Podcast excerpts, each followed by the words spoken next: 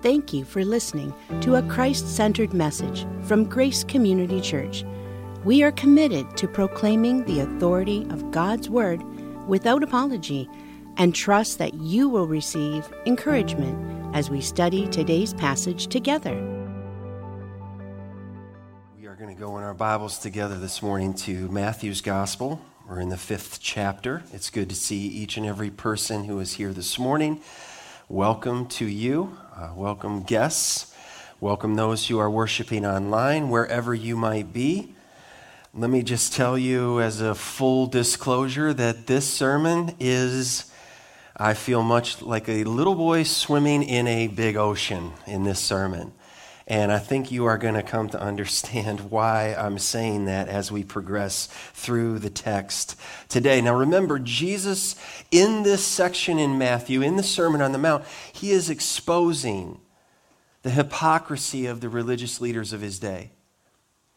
So we've heard over and over where they had an understanding. You've heard it said, and Jesus says six times in the section. Today is number five, but I say to you. And he speaks with authority. That's how the whole Sermon of the Mount ends. Is people say he teaches with authority, not like what we're used to hearing. This is the word of the Lord as we have gathered today. And those religious leaders were twisting the law of Moses to no end. We've already seen in this section that Jesus dealt with anger, lust, divorce, and truthfulness.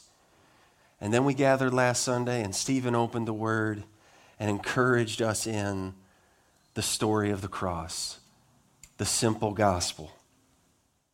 Today, Jesus unpacks for us about revenge. Revenge. Now, just think of how many movies, how many books, how many people have committed crimes based on, I don't get mad, I get even, all right? you know, th- this sermon, not, my wife always teases me of, uh, you know, in, in uh, I think it's Dumb and Dumber where the snowball fight happens and one little snowball is thrown. And I'm the guy that's like, wow, and I just respond and we laugh about that. But I've had not much opportunity to laugh as I've been studying this sermon because it's so convicting.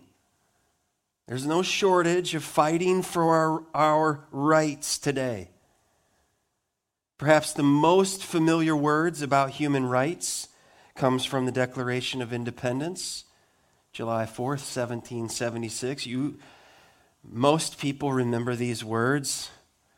We hold these truths to be self-evident that all men are created what? Equal. Equal. That they are endowed by their creator with certain unalienable rights, unalienable rights, can't be taken from you rights because the Creator gave them to you. That among these are life, liberty, and the pursuit of happiness. Many people know this very well. And there's great wisdom, and there's immense safety in a nation's judicial system and branches of government that are founded upon those Judeo Christian principles. But here's the problem, beloved. Freedom is freedom to do what we ought to do. Freedom is not freedom to do whatever we want to do. And when we come to Jesus confronting the religious leaders of his day, they were twisting the law of Moses to say, you can do whatever, basically whatever you want to do. So long as you didn't do the first offense, then you can go after them. And you can go jugular if you need to. Fighting for rights continues to escalate really in every demographic of society. If we look at what has happened last year, there was great disgust by one part of the nation as another part of our nation proceeded to march and riot and burn and, and loot. And then it happened in January, primarily by a different group of people and then people are stuck between can I call what is wrong wrong and what is right right? Or is it only wrong when it's against my rights? And so people who pull the political winds are stuck, held to well, that seems wrong, but that's my cause. So, can I really say that's wrong? I had somebody once tell me, You'd be a good politician. I said, Do you really know me? I don't think you know me at all.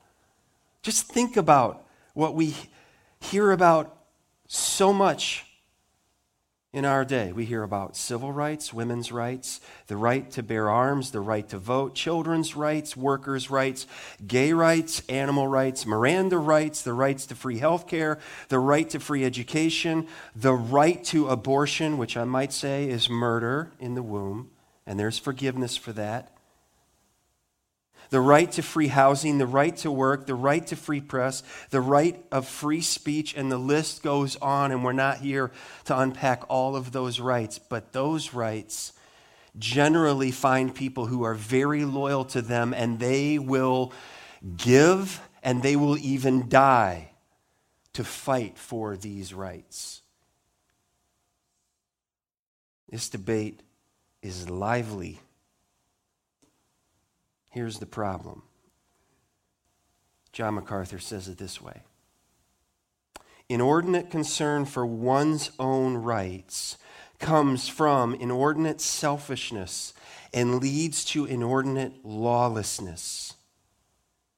When our supreme concern is getting and keeping what we think is rightfully ours, then whoever or whatever gets in our way, including the law, becomes expendable. When self interest dominates, justice is replaced by vengeance. Those are powerful words.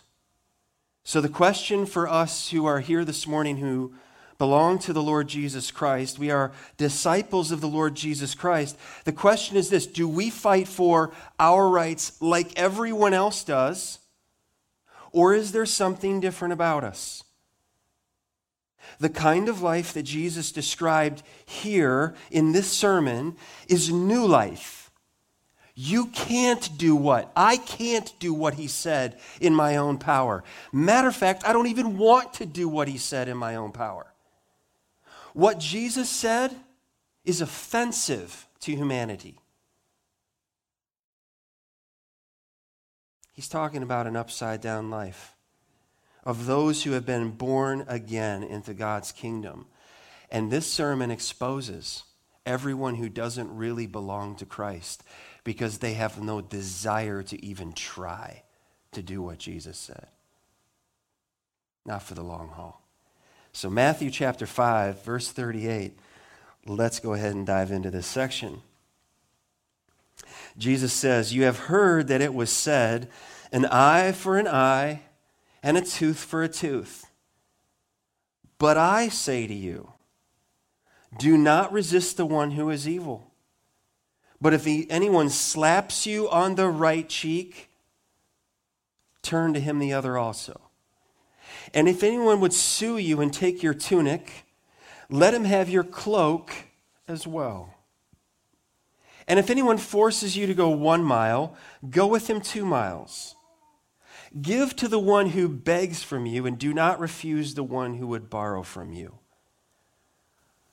This is the word of the Lord.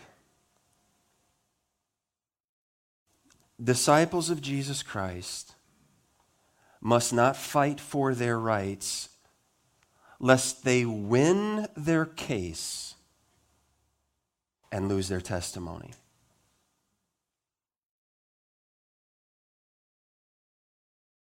There's three reasons. We're going to unpack these today. Three re- reasons why. Jesus' disciples lay down their rights. Why? For the glory of God and the good of their fellow man. Now, think about this. Would you rather be in a group, maybe whether it be a home, a family, a marriage, a church, a workplace, a school, a community, a nation? Do you want to be in that environment where every man is out for himself? Okay, often that's called dog eat dog. Or do you want to be in a group, a family, a church, a workplace, a nation, where everyone is to serve others? It comes at a cost. You see, we all want that when, wait, are, are you setting this up that others are serving me? Ha yes, that sounds really good for me. But Jesus is saying this is upside down, this is countercultural, this isn't like anything that just happens naturally. This requires new birth. So, three reasons. Reason number one is Jesus' divine correction. This is a big negative here. This is a big stop. This is a big no. This is a big you have it wrong, religious teachers and leaders. Your traditions are wrong. Verse 38 You have heard that it said, an eye for an eye and a tooth for tooth, but I say to you. All right, so he's, he's saying, stop. You need a correction here. Course correct. The law was provided by God. And that's where the Lord starts in this one. It's a direct quote from the Old Testament. These are divine laws. The context is essential if we're going to understand this passage and any passage of Scripture properly. We have to know the context. So we go back to the Old Testament. God delivered his law through Moses to his people. The Ten Commandments are a universal moral code for all humanity. You can go anywhere on planet Earth, and we know it's wrong to go next door and take your neighbor's goat and bring it home to yours and just say, What? Doesn't matter what language you speak, you just can't go next door and say, Oh, you know, we're one child short and yours are strong. We'll just take one. Well, they've never read the Ten Commandments, but it's written on their heart. They know that's wrong. You can't do that. That's stealing. We were created to worship, beloved. There are also in the Old Testament civic laws to guide Israel. How would Israel live and not die with God the Creator in their camp? They needed these civic laws, they needed these criminal civil justice standards. We know the importance of justice. Why is it important? Because God is just. It comes from his character. So if you remove God from the scene, as we have tried desperately to do in our nation, what do you think will be the result? Why do you want justice? And actually, what is justice? What is just? What is fair? What's the standard? If you say it's left and I say it's right, who's over us to say, here is what is right and here is what is wrong? True justice stems from God's holiness and God's goodness. God is love, therefore, God hates evil, all that is against his character, all that is destructive. But the desire for revenge, it burns in all of us. And it is most obvious in our closest relationships.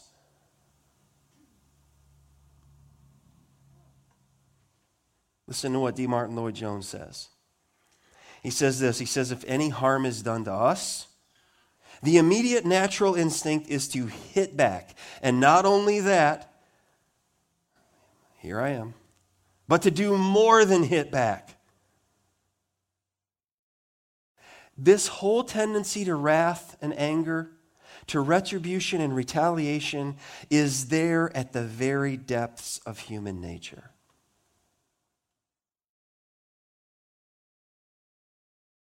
I don't know. I don't know how many times I've, I've said to Ginger when we're goofing around. Oh, and then she's, you know, I say, hey, you grab the bull, you get the horns, you know, or something like that, and we're joking, like, ah,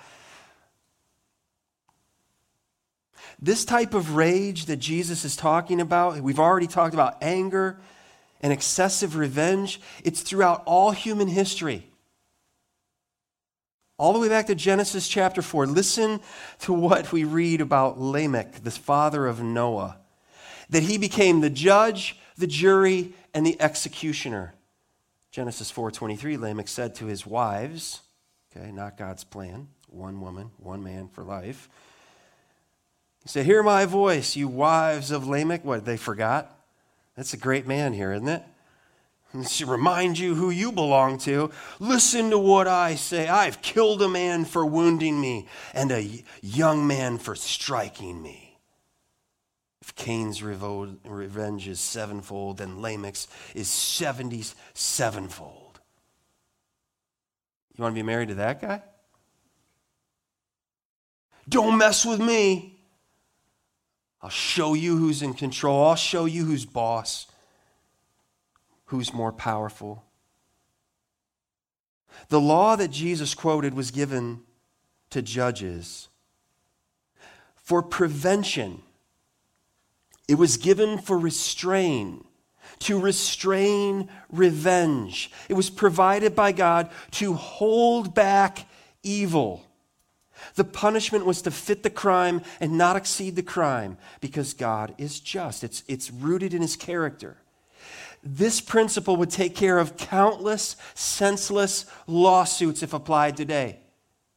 Oh, you ran into my car. Oh, oh, what's the number? Quick, get the guy on TV. Get the guy on TV. I'm going to get everything out of you.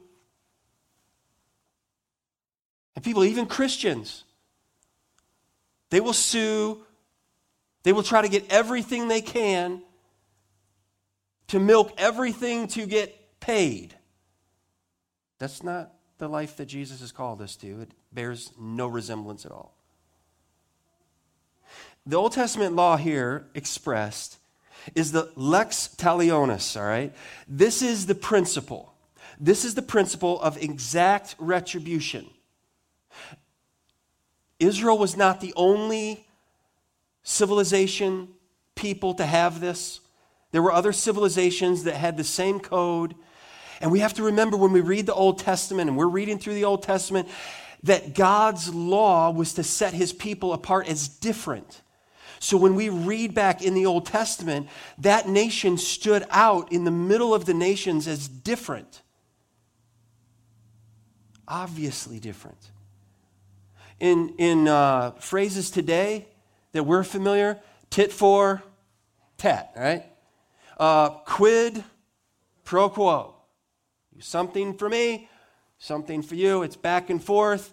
This is an equal trade that the law was to restrain, to prevent revenge.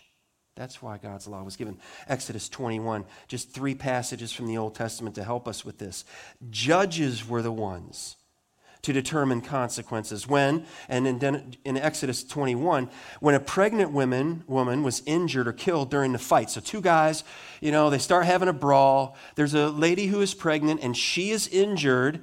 Then, what is to happen in this case? Exodus 21, 23. But if there is harm, then you shall pay life for life, eye for eye, tooth for tooth, hand for hand, foot for foot, burn for burn, wound for wound, stripe for stripe. Very detailed.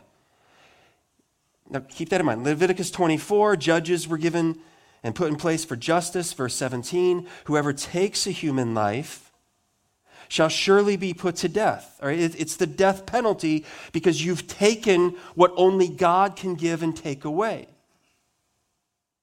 Whoever takes an animal's life shall make it good, life for life.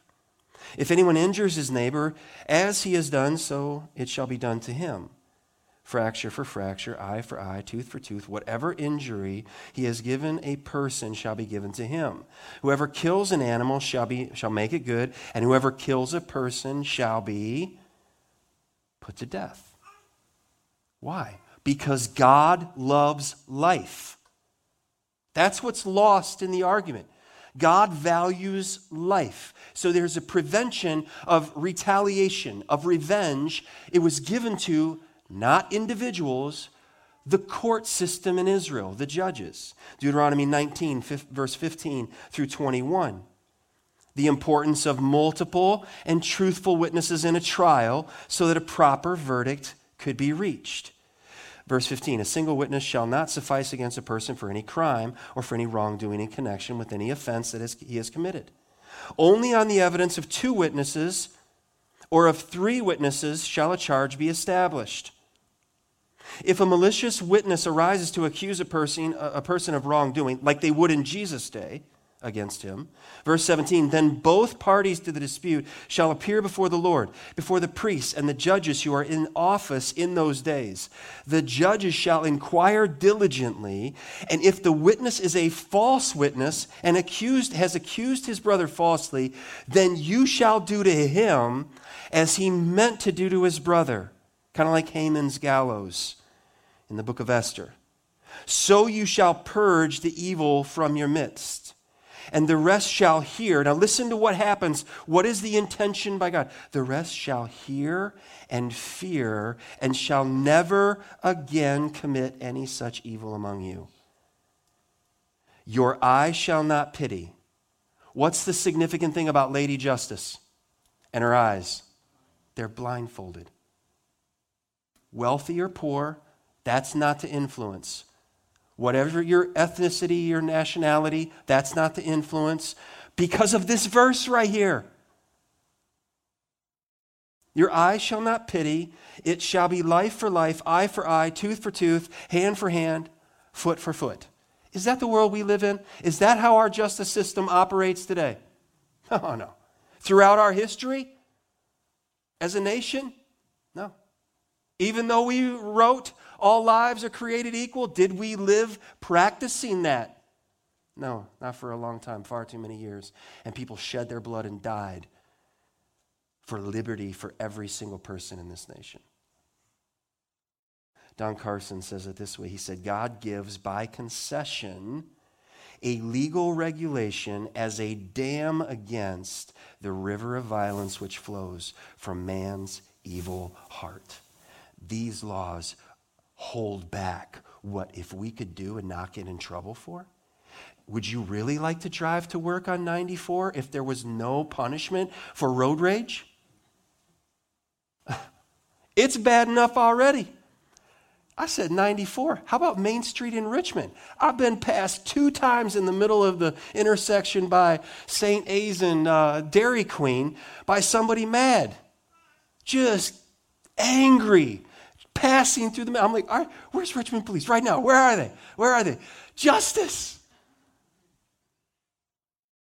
I haven't been in the paper yet for any revenge, so that's a good thing, all right? I may have flashed my bright lights at him for being dangerous. The law that Jesus quoted here was also given to judges, not just for protection against, or for prevention, but also protection protection against revenge. The Lord cared about men. He cared about women. He cared about children. He cared about those who were free. He cared about those who were enslaved. He cared about the rich and the poor. He cared about Israel. He cared about the strangers, the foreigners, the people from other na- nations. He's saying, in my, in my people, no Wild West. Vigilante posses just doing whatever they want. No Hatfield and McCoys. Not to restrain evil, beloved, is neither just nor kind. So, those who would say, just, you know, criminals, you just go, just go free. That's not just and it's not kind and it's not loving. Leviticus 24 22, God cares about all peoples, and so he says this You shall have the same rule for the sojourner and for the native. Why? For I am the Lord your God. I'm over everyone. I care about everyone. So you just don't take care of your friends and abuse those who are outside of your circle or have a different skin color than yours. Well, that was the law and it was provided by God. So what happened? The law was perverted by religious men. Their traditions, passed down from religious and powerful men, not God. That's the big difference here. God's law for the good of people, religious man's tradition, never good for people. It's good for the people who are in power, it's not good for the people. And Jesus walks on the scene, much like Martin Luther when he posted the 95 Thesis, and it was not well received. But this is what the Bible says. This is what God intended. Anathema to you. That's what they did to Jesus. They had perverted the law. The law that was intended to prevent revenge, to limit retaliation, to restrain evil, was twisted by religious leaders, and they wrongly taught that actually God, His law, endorsed revenge. It actually insisted upon retaliation. In other words, they would take the same verse and say, Oh, God said, eye for an eye, go get them. Not so. Jesus confronted them boldly. Remember how they said that about divorce? Didn't Moses give us the just go get your certificate and get your divorce already? And Jesus said, No, you've missed, you've, you've completely messed that up. He only gave that as a provision to prevent further greater wrongdoing out of the hardness of your hearts. So, disciples of Jesus will lay down their rights for God's glory and man's good when they embrace Jesus' divine correction. Do you like to be corrected? I hate it. Hey, you know you're wrong. What? What is this concept that you speak of? I mean, I can get into it with my family. I, I, lost an argument this week over, over chicken, making chicken in our house. And, and me and Sophie going back and forth. And she's like, no, this is mom said to do it. I was like, hey, this is the way. And I said, we'll see. She won. I lost. My chicken was like shoe leather, leather. Her chicken was good. I was like, I lost. I don't like to be wrong. I knew the sermon was coming, so I didn't retaliate, all right? What about his instruction then? Jesus' divine instruction. And don't miss that word divine. He's God in flesh and he's giving a correction and he's giving an instruction. And so we need to listen up. We need to consider what is Jesus saying here? What did he actually mean? And who is he directing his message to? And how then do we obey what he taught? We have to have the context here. He's saying, first of all, don't. Do not resist the one who is evil. Do not resist the one who is evil. The original Greek word there, anthistemi, is this to set oneself against, to withstand or oppose. So taking on somebody, to resist, to go after someone. Jesus is saying, don't, don't do that. Now, this text has been intensely debated and wrongly understood and then misapplied by many throughout the past 2,000 years. Notice, Jesus was not in Caesar's palace. He was not in the Jewish Sanhedrin telling them, here's what you are supposed to do. And then I'll be hopping on the boat and I'll be headed over to Philippi and then I'll be headed over here and then I'll be taking this message to. He, that's not what he was doing. He is out on a mountain talking to his disciples, his followers, those who belong to him. So think about this. He's saying, do not resist the one who is evil. Here, ingrained in what Jesus is saying, is a willingness to be wronged to be personally wronged and not seek revenge, not seek vindication. Do you know how hard this is? Uh, this, you know what I'm, this is impossible.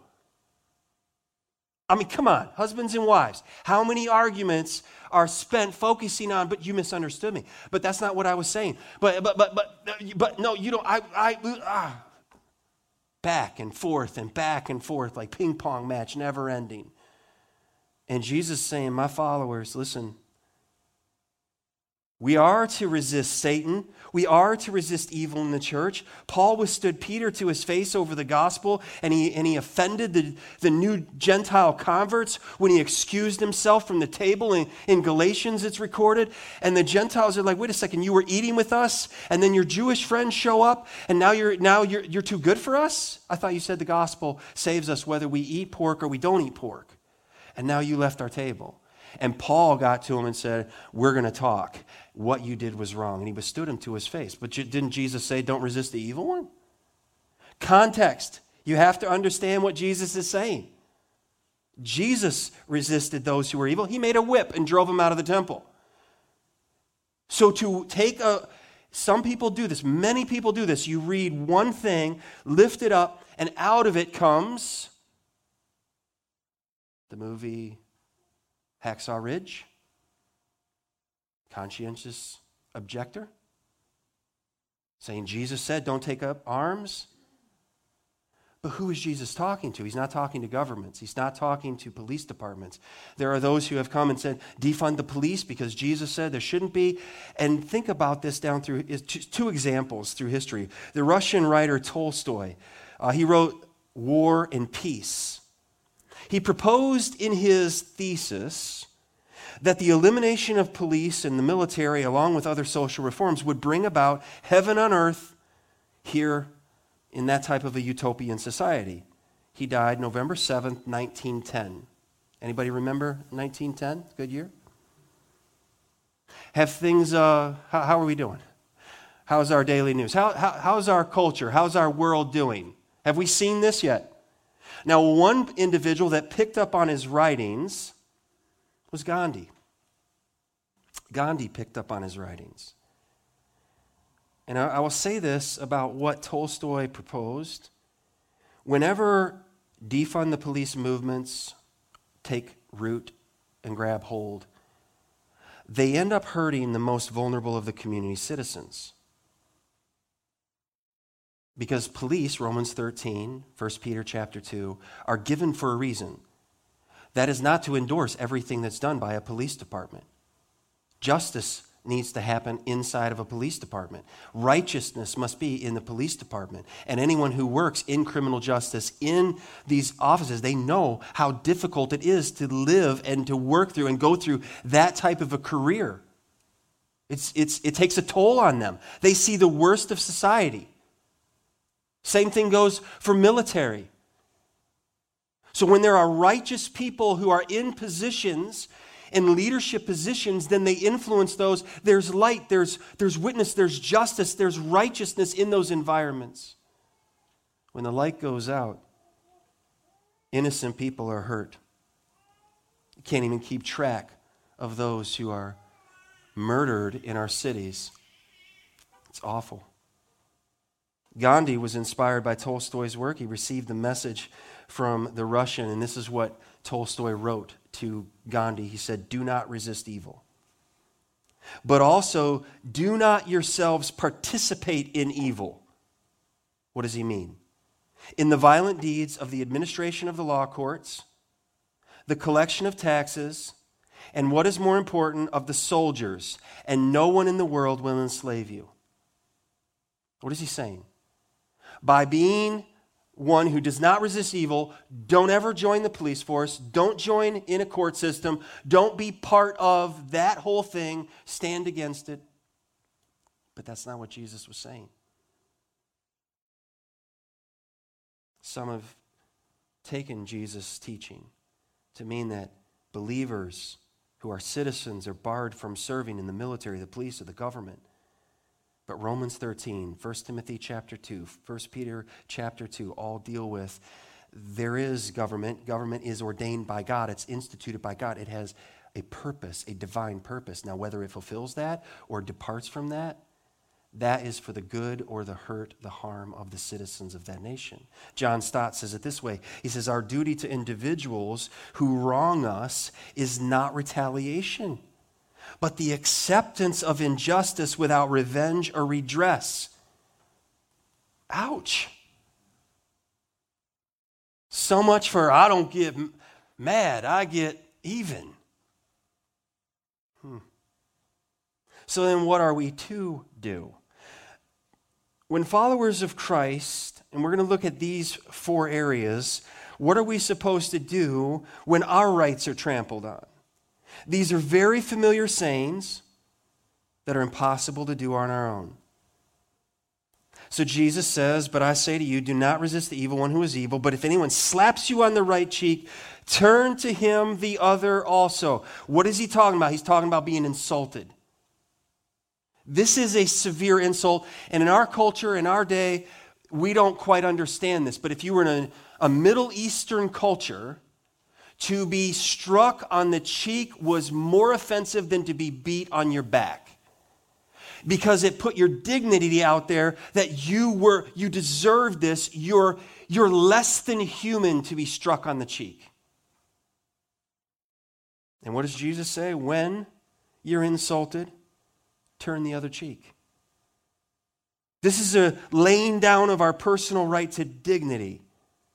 If someone slaps someone in the cheek and it was undeserved, there were serious, severe fines given to that person for making a false accusation like that. In the Middle Eastern culture, what's the common sign of peace and friendship? They kiss one another on the cheek, right? It's side to side. There's a, there's a greeting. And when you slap someone, you're treating them as less than human. And Jesus is saying, offer them the other cheek. They would have said, This is crazy. This is ridiculous. Well, he says, Let me find another gear here. Yeah, here's second, verse 40. And if anyone would sue you and take away your tunic, all right, your shirt, let him have your cloak as well, your coat. So when my disciples are treated unfairly, give away your tunic and coat. Now, here is a lawsuit. This is generally what would happen. You'd be taken to court. You lose your case. You lose your shirt. Old Testament forbid taking someone's coat. You couldn't keep someone's coat overnight because if you had their coat, that meant that was their warmth. They were at risk of dying. And whatever the cause was, if it wasn't you committed murder, then you can't let that person die because they owe you. You have to give them their coat. And Jesus is saying, now listen to what I'm saying to my followers. If somebody sues you for your shirt, the shirt off my back, give him your coat. So lay down our rights to personal property? Yeah, this is a really easy message to preach. Oh, he finds a third gear here. And if anyone forces you to go one mile, go with him two miles. Two miles. Well, when the disciples of Jesus are inconvenienced, Jesus is saying, Go the extra mile. You've heard that, haven't you? Go the extra mile. Let's go the extra mile. What is Jesus teaching here?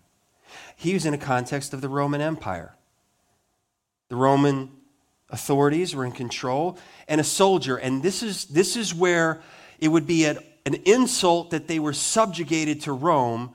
And if you're out laboring in your field, you're watching your kids, you're doing whatever, and a soldier stops by your house and yells at you and says, Come grab my military pack. You were obligated to carry that pack one mile. A Roman mile was just a little shorter than our mile. And guaranteed they had it marked out from their house what a mile was. And when they reached that last step, they could throw that whole heavy military bag down and they could go back to what they were doing, fussing and fuming the whole entire way back. And they had nothing to say about it because they had no freedom.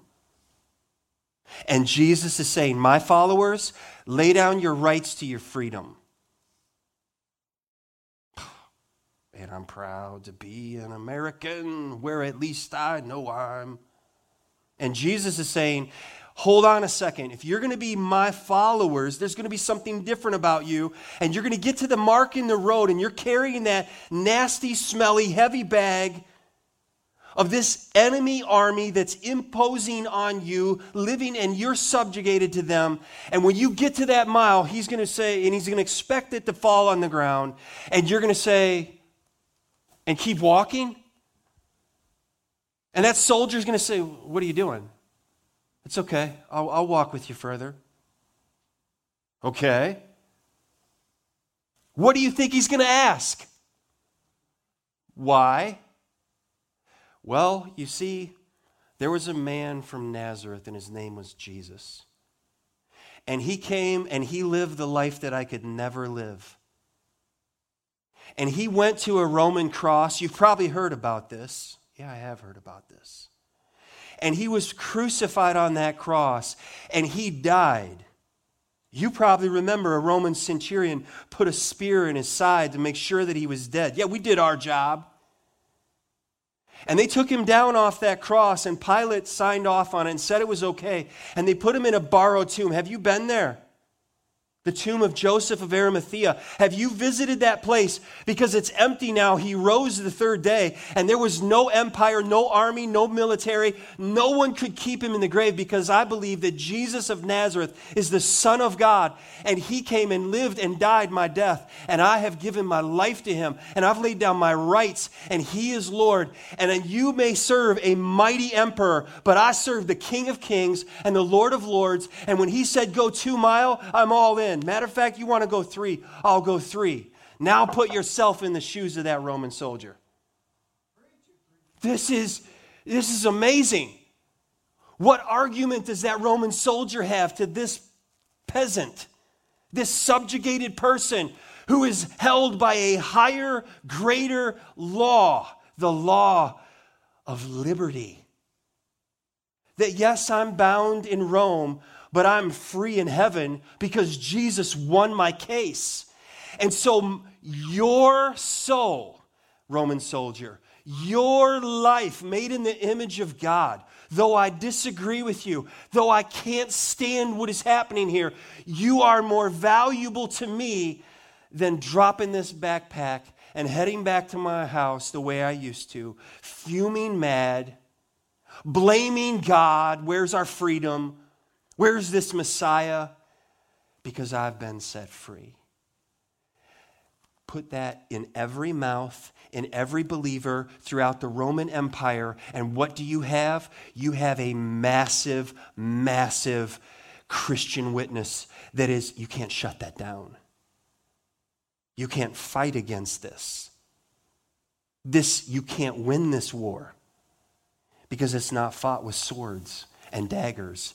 It's with the Word of God, embraced by the hearts of the followers of Jesus. And that Roman soldier, after mile two or possibly mile three, would put that pack back up, and that person is walking on the way saying, I pray that you come to know Christ. Why don't you check it out? Why don't you ask around and do some investigation on your own about who this Jesus of Nazareth is. And he's walking, carrying that pack on down, thinking, I need to find another Christian. I have more questions. Instead of these Christians, who do they think they are? Hypocrites. Does this sound a little different than what we know in Christian America today? Some of the debacle that we've seen in the past months of people calling themselves Christians. Does it look anything like this? Do we look anything like this? Inconvenienced. You've laid down your rights over your own time and freedom. And then Jesus finds another gear. Verse 42 Give to those, give to the one who begs from you, and do not refuse the one who would borrow from you when you're imposed upon, when I'm imposed upon, give. Give to those who beg or borrow. Now Jesus is saying that his disciple has no rights over their wealth.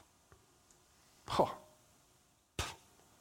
That church is always about money. You know, they're just always talking about money. And Jesus is saying if you belong to me, your coat, your dignity, your freedom, your wealth, you belong to me and I get everything with you. Or you don't belong to me. That's why he said you have to lay down your life. You have to die to you. This isn't a, a, shared little bit of Jesus on the side, catch it every now and then when I can, when you know my schedule frees up a little bit. This is all in living.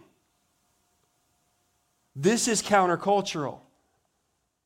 If someone begs or borrows, give it to them.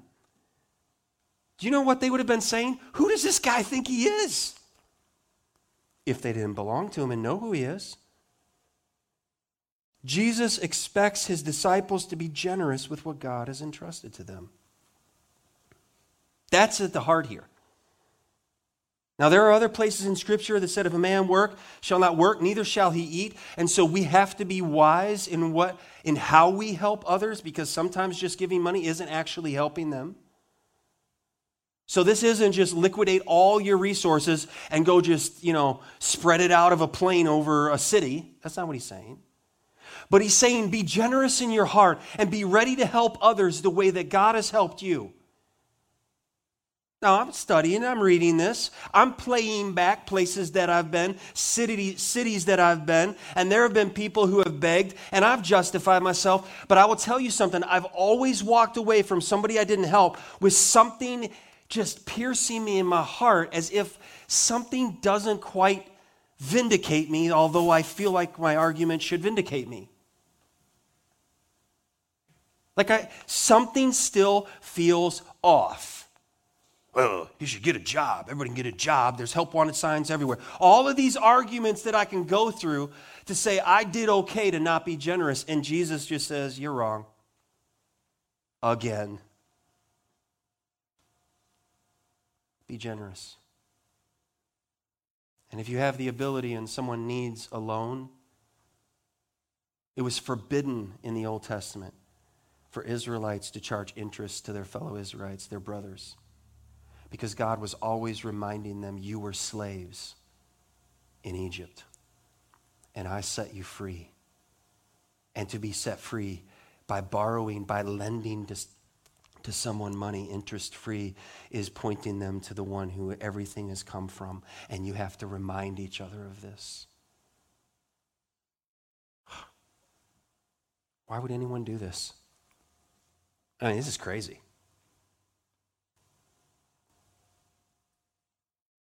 What Jesus said, he's either God or he is insane. That's the question that you have to work through. Who says this kind of stuff to people? This is not what, you know, famous people often say, like, yeah, the teachings of Jesus, you know, they're pretty good. They're good. They help you. They help you in your life. And you take some of those, you know, teachings from Jesus and they'll make your life better. Did you listen to what Jesus said? I mean, really listen to him. Do you really understand what he's saying here?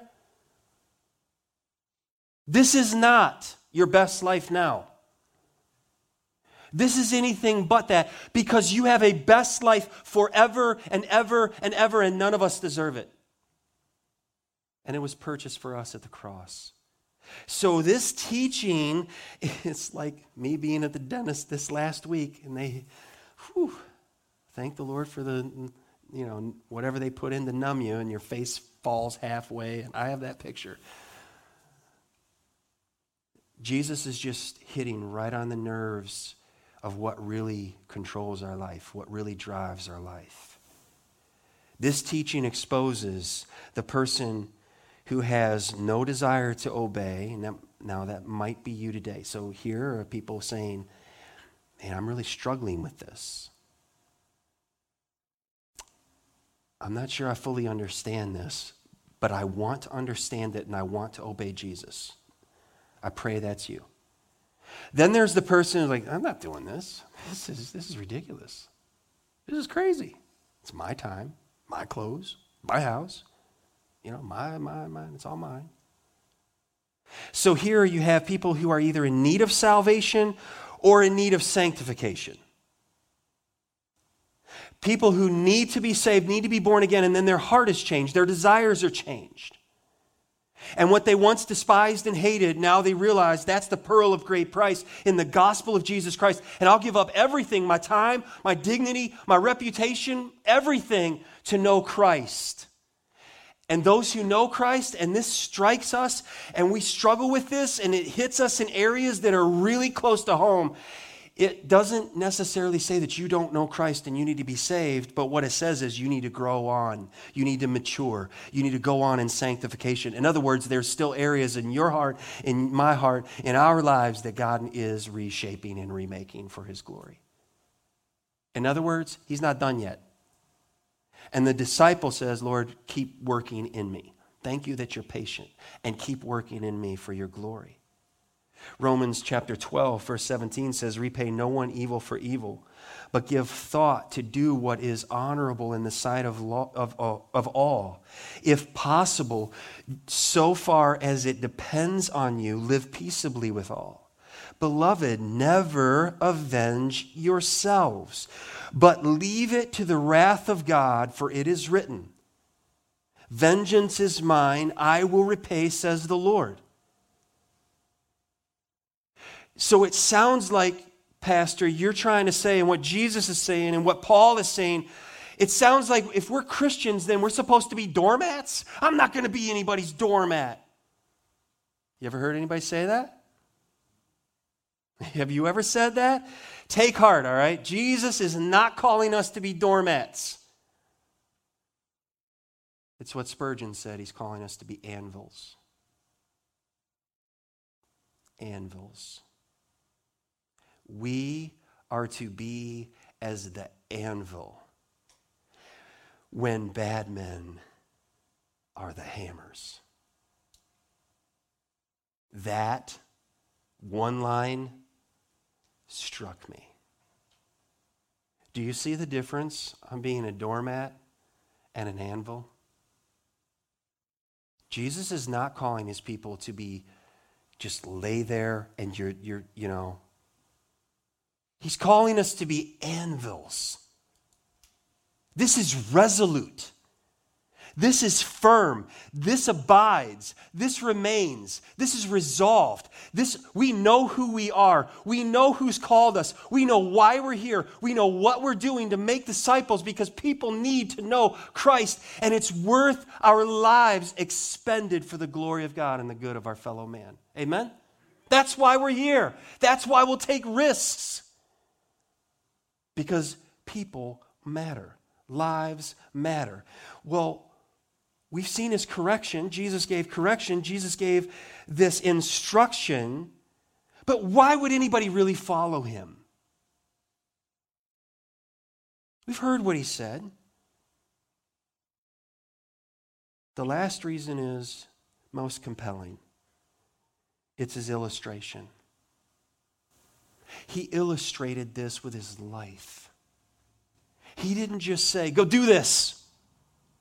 And you're wrong for not doing this. We were. We are. And you need to try harder and do better. Not enough. Jesus said, Follow me. In other words, he led the way to go. And he said, Follow me. His illustration is in the person of Jesus Christ. This is where we ask the question who exactly is this one teaching? If you were to walk up on the Sermon on the Mount and you hear this, this carpenter preaching, that's the question you would say Who is this guy? Why is everybody around him? Why are they listening to him? And what is he saying? Who is this individual? He is God incarnate, the eternally uncreated creator, the second person of the triune God. John chapter 1 in verse 1 In the beginning was the Word, and the Word was with God, and the Word was God. He was in the beginning with God. All things were made through him, through Jesus. And without him was not anything made that was made. This is who's speaking. Colossians 1:17 and he Jesus is before all things and in him Christ all things hold together. You know how I'm held together today? It's Christ holding me together. It's his word. He is God in flesh. He's the Messiah King. This is the theme of Matthew. He is the Messiah King. Matthew 16, in verse 15, Jesus said to them, But who do you say that I am? Simon Peter replied, You are the Christ, the Son of the living God. And Jesus answered him, Blessed are you, Simon Barjona, for flesh and blood has not revealed this to you, but my Father who is in heaven. This is the Messiah King who is speaking. He is the one who has all authority. He's sovereign. No one tells him what to do. He's in control, complete control. Matthew 28, verse 18, Jesus came and said to them, All authority in heaven and on earth has been given where? It's all Him, it's all His. So the person of Jesus Christ is important. And the gospel of Jesus Christ, it answers the question what did He do? These are the questions they would have had. Who's speaking? And, and what is this gospel? What did Jesus do? He, remember these four that we just saw here? When insulted, treated unfairly, inconvenienced, imposed upon. Okay, what was Jesus' illustration? How did he live? Well, he laid down his rights to dignity. He was insulted. He was slapped in the face. He was beaten to the point of being unrecognizable. Isaiah 50 and verse 6 I gave my back to those who strike, and my cheeks to those who pull out the beard. I hid not my face from disgrace and spitting. So offensive. John 18 22. When he had said these things, one of the officers standing by struck Jesus with his hand, saying, Is that how you answer the high priest? You see what they're doing? They're breaking their own law, and they don't care because they want revenge on him. Jesus laid down his rights to dignity, Jesus laid down his right to protection. He said, Give away your coat. If they sue you for your shirt, give away your coat. Well, what did he do? He hung on the cross, suspended between heaven and earth, naked. And what was happening at the foot of his cross? They were gambling over his clothes. He didn't say one thing and do another, beloved. Matthew 27 35. And when they had crucified him, they divided his garments among them by casting lots. You think his disciples, you think his mother, you think the women who were gathered there, you think the Roman soldiers that watched this, that heard this, that understood this message, do you think that they put these things together? I do. Jesus laid down his rights to convenience, to freedom. He could have dis- demanded that his disciples serve him, but instead he loved them to the end. He served them and he served us very well. In Matthew 20 and verse 28 says, Even as the Son of Man came not to be served, but to serve and to give his life as a ransom for many. This is the servant king. And he's asking his disciples, Follow me. Follow me, follow me. He laid down his rights to wealth.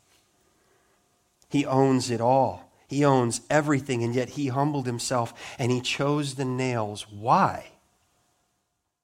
For you. 2 Corinthians 8, verse 9 For you know the grace of our Lord Jesus Christ, that though he was rich, yet for your sake he became poor. Why? So that by his poverty you might become rich. And he's saying, Follow me, follow me, follow me. Then the question must be asked well, if this is his person and this is his work, then why did he do all this? And the answer is simple love. Why did he choose the cross? Why did he choose a simple lifestyle? A humble lifestyle, so beneath his dignity. Ephesians 5 2, and walk in love. Talking to the church, Paul writing to the church, as Christ loved us. Say that with me. Christ loved us. One more time. Christ loved us. There's our pattern. There's our example. There's our Lord. He loved us and gave himself up for us as a fragrant offering and sacrifice to God. How are we going to outgive Jesus? How are we going to outlove Jesus? So, what are we then supposed to do? How should we respond to this kind of a sermon? How should they have responded 2,000 years ago to this sermon? In the same way that we are to respond today in 1 Peter 2.21, Peter writes this. For to this you have been called, because Christ also suffered for you, leaving you an example, so that you might, say it with me, follow in his steps. What path are you on today? There's a path that leads to life that never ends, and there's a path that leads to death. And Jesus is saying, lay down your dignity, lay down your rights, and you'll find life that never ends. Fight for your rights, fight for your dignity, fight for your stuff. And it reveals there's something not finished in you yet. You either need to be saved or you need to repent. I need to repent and say, God, help me.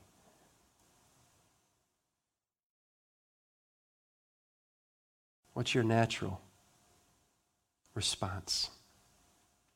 How do you naturally respond when wronged? Not easy, is it? Somebody steps on your rights. What could be the outcome if our church embraces Jesus' message? If we live out this message in the power of the Holy Spirit, and beloved, we can't without Christ in us. The only person that can live this message is the one who can say with Paul, I've been crucified with Christ. Galatians 2:20. No one else wants to live this message out. Have you been crucified with Christ? Then let me ask you this question, and we ask it every week. What's your next step? What is your next step to reject revenge, reflect God's love? What's your next step? Can we help you take that step today? We're here. We'll pray with you afterwards. As we prepare to sing and respond in worship to, to this message, if you're online, you can reach out to us online. We want to help you take that step. Think about what God would do through us if we are wholly devoted to Him. May God make that true in our, each and every life today. Let's stand together. Father, thank you. Thank you that you're patient and merciful. I thank you that you are just. You have not repaid us according to our sin. You have not repaid me according to my sin. But you have shown mercy, and you do not approve of sin. You are not the author of sin. You will judge. You are the one who will bring vengeance, but it's always righteous. It's always right. It's always fair. It's always good. So when we are wronged, Lord, I need your help to surrender that to you, to turn the case over to you, the higher throne, the judge who is judge over all. Thank you for Jesus, that he lived the life that I could never live, that he died the death that I deserved to die, and he rose to life again the third day, and he gives freely this life to all who will turn from their sin and trust in him. And Father, I pray that you will work in us your will and use us for your glory to impact those around us, Lord, for the glory of God and for the good of all peoples. Do this, we pray, in Jesus' powerful and mighty name. Amen. Thank you again for listening to Teaching from the Word at Grace Community Church. We are located in Richmond, Michigan.